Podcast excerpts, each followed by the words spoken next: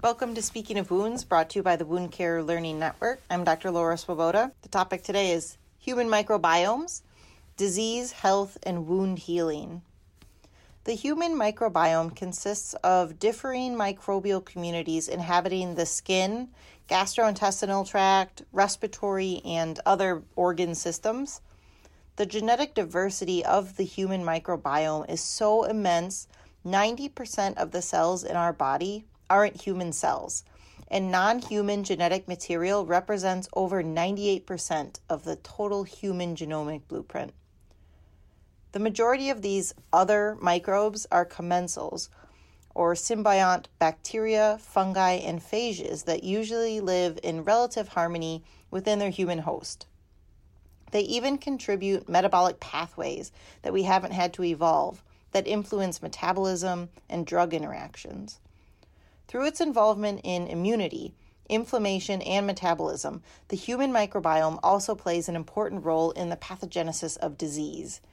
For example, microbial imbalances or maladaptions, known as dysbiosis, of both the skin and gut microbiome can lead to the pathogenesis and progression of diabetes.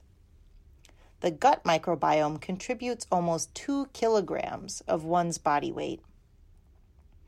Links have been found between the microbiome of the gastrointestinal tract and autoimmune, metabolic, and atopic diseases, including metabolic syndrome and diabetes.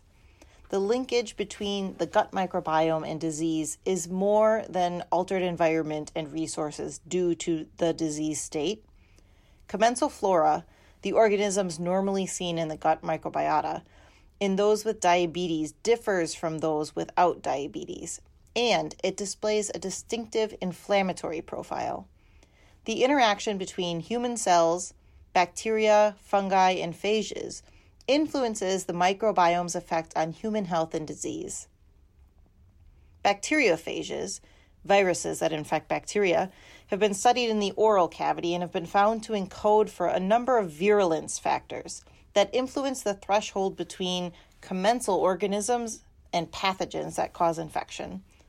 The gut microbiome can also play a positive role, influencing tissue repair, regeneration, and resilience to infection. Every square centimeter of human skin contains approximately 1 billion bacteria. Common commensal organisms include Corynebacteria, Propionibacteria, Staphylococci, and the fungus Malassezia. The communities that inhabit the skin microbiome vary, based on location, with areas like the axilla, foot, and even the posterior auricular crease having unique genus and phylum level classifications of their communities. They also vary based on genetics and environmental variables, with differences seen between urban and rural populations, age, and also gender. Commensal microbes on the skin maintain the epithelial barrier function, activate the immune system, and are a part of the first line of defense against pathogenic invasion. Similar to findings with the gut microbiota, the skin microbiota in diabetic patients differs from those without diabetes, which may contribute to the impaired wound healing of diabetic ulcers.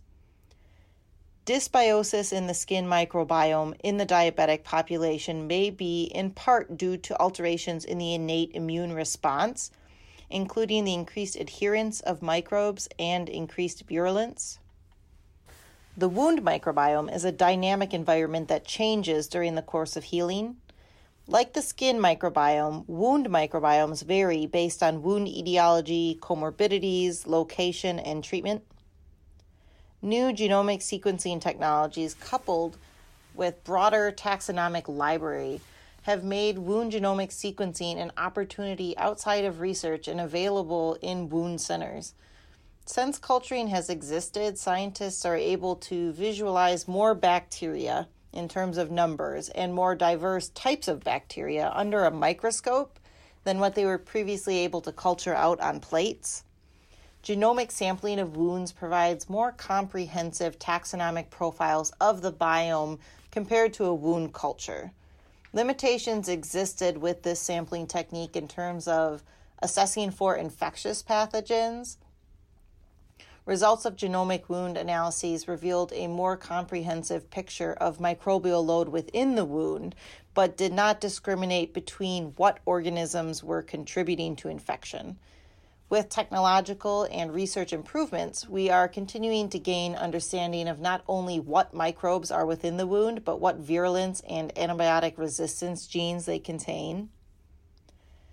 Outside of their role in infection, interaction between human cells, pathogens, and commensals of the microbiome have also been found to impact wound healing.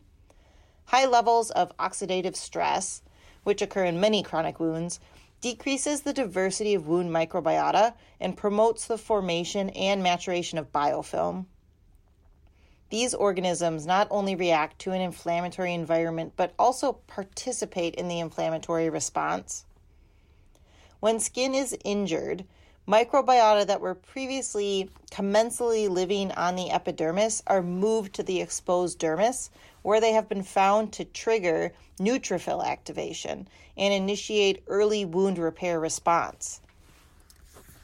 Recent research has studied the microbiome of the diabetic foot as a method of predicting healing, with marked differences in wounds that do not go on to closure compared to the microbiome of wounds that heal destabilization of cutaneous microbiota in non healing wounds through methods like debridement and non contact low frequency ultrasound can transition wounds to a healing trajectory.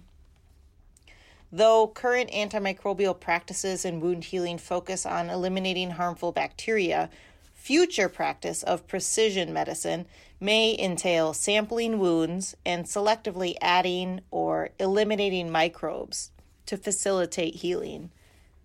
In conclusion, the human microbiome plays an important role in both health and disease. Its influences on immune response, inflammation, and metabolism are opportunities to impact wound healing.